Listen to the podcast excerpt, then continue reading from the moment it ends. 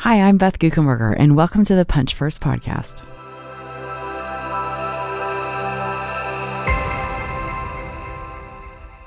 I'm here today with my husband Todd, and we are going through every one of the 21 days that's found in the companion guide Punch First.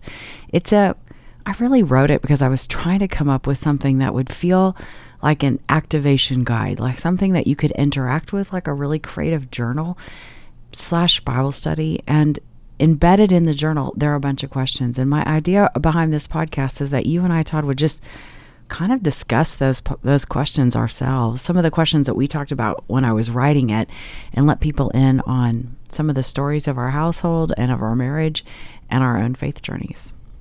Um, okay, here's my first question. You find it in day one, and that's uh, what kind of questions do you have about evil or enemy activity? Before you and I started talking about this the way we have the last couple of years, like where do you think you learned about the enemy or what kinds of things did you think about him before now i think you know even all the way back to childhood i, I just thought of good and evil mm-hmm. it wasn't it wasn't just uh, you know and i don't think i even associated there was an enemy or nobody really talked about it when i was growing up but as i became a christ follower then you know people would throw it around oh the enemy's prowling around or you know it was more defensive in nature um, and then you start thinking well is the enemy everywhere? Or you know so i think it was more things like that is yeah. what i what i tend to think about often. Yeah i know uh, like during this study i i got my head wrapped around this idea that we can sin and we can sin just fine on our own. No devil needs to make us sin. Like that's just my own nature.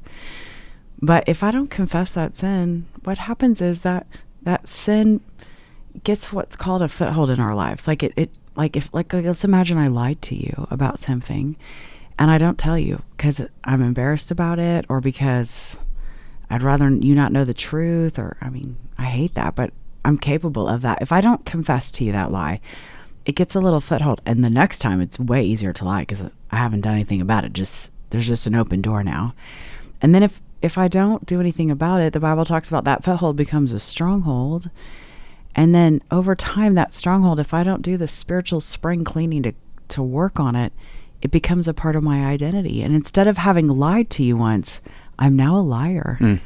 And I think what can happen sometimes in spiritual warfare is the enemy wants us to assume as part of our identity the very things that God came to free us from.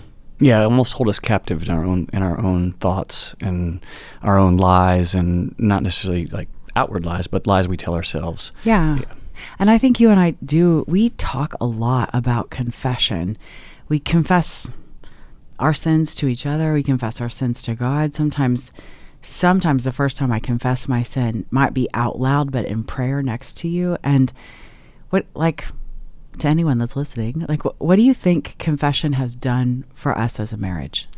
Oh, short accounts, uh, the enemy doesn't get a foothold. I mean, I I think even since since we started this conversation more in depth, even our our disconnects because you disconnect sometimes in marriage, they're mm. shorter. They're they're abbreviated because we're taking it to the Lord or to each other in confession faster than ever, and it, it just it just shuts it down. It doesn't give the enemy an opportunity, or doesn't give our own selves, our own flesh, the opportunity to take the bait.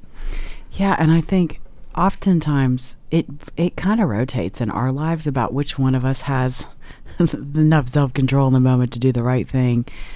When I see you stop, you know, a conversation that's going in the wrong direction or or you hear me stop a conversation that is escalating, it typically the the person who didn't do the stopping is grateful that somebody's stopping it, right? I mean, I can think about one time you and I were on a walk and the the agenda of our walk was to decide where you and I were going to go spend a few days alone together.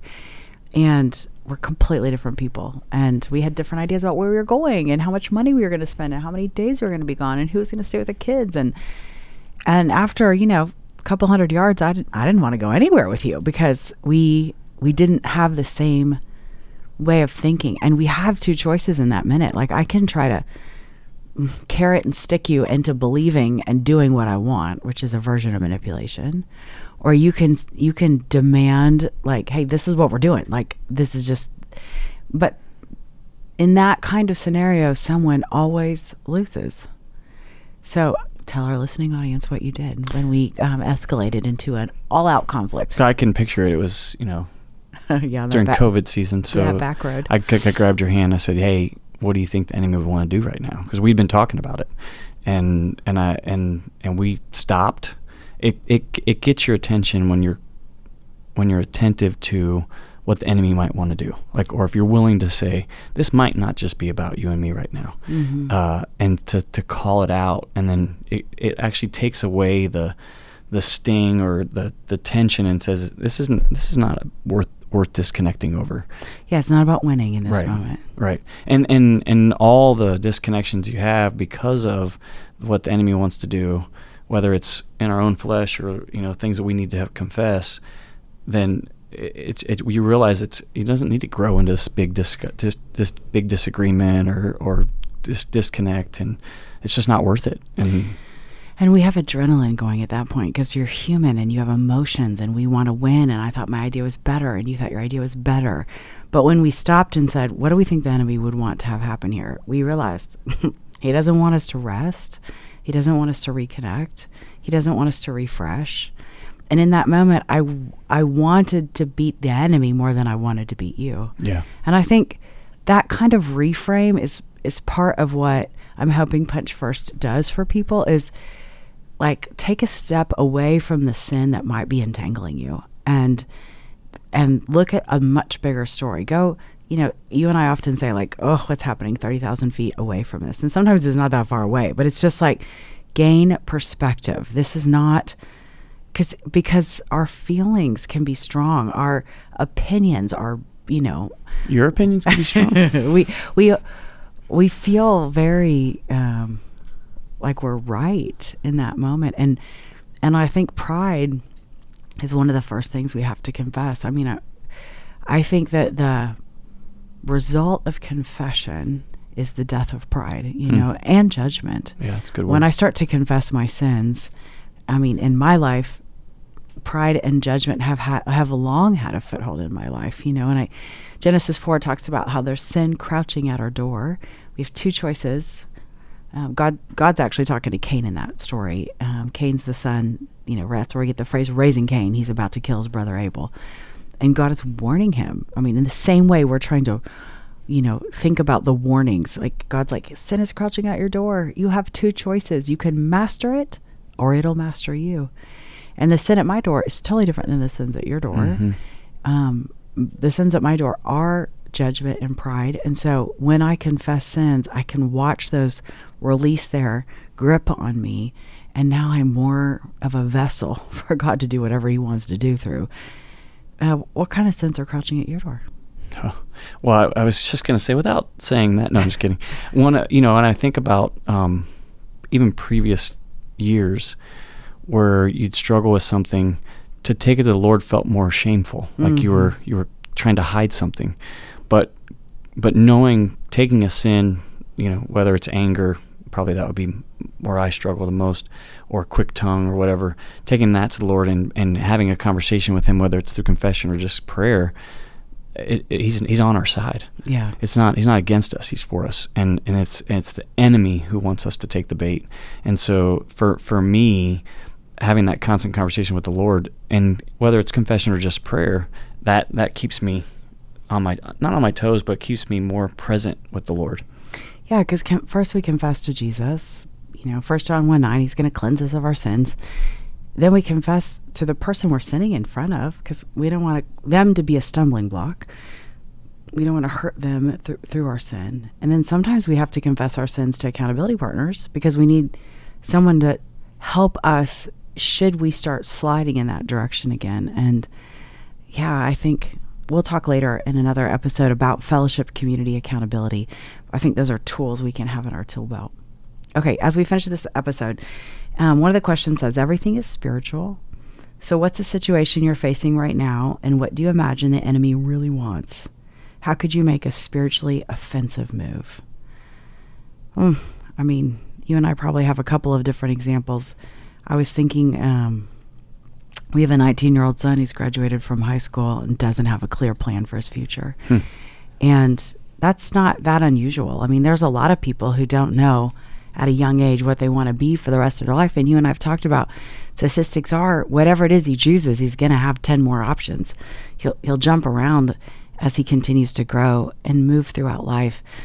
but it's creating a kind of insecurity and both in him and in us for him. Yeah, and there's and, multiple levels where we we can disconnect over that, right? Like absolutely. you and I can disconnect, we can disconnect with him and and it's hard and so to be on the offensive rather than the defensive is necessary. Yeah, so like just as honest and practical and vulnerable as we can be, let's think about like what does the enemy want? He wants he wants our son to feel like um, he doesn't have a plan. There is no plan for him yeah, or that we don't care that he has a plan. Uh-huh.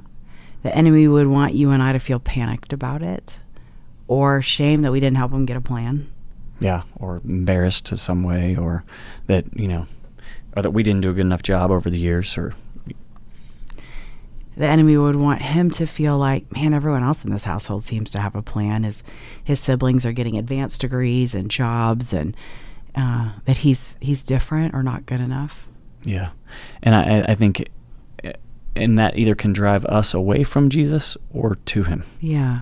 So what, like you and I have been talking certainly offline about what kind of spiritually offensive moves can we make, and I mean that word, offense, not an offensive like we're going to offend somebody, but more that we're not going to sit back and wait. We're going to because I, I, I, I can't get over the mental picture. I'll see if I can paint it for those that are listening. That it can be tempting to think I'm going to batten down the hatches, I'm going to close the door on the church or the house or my marriage or whatever, and I'm going to try to prevent darkness from coming in.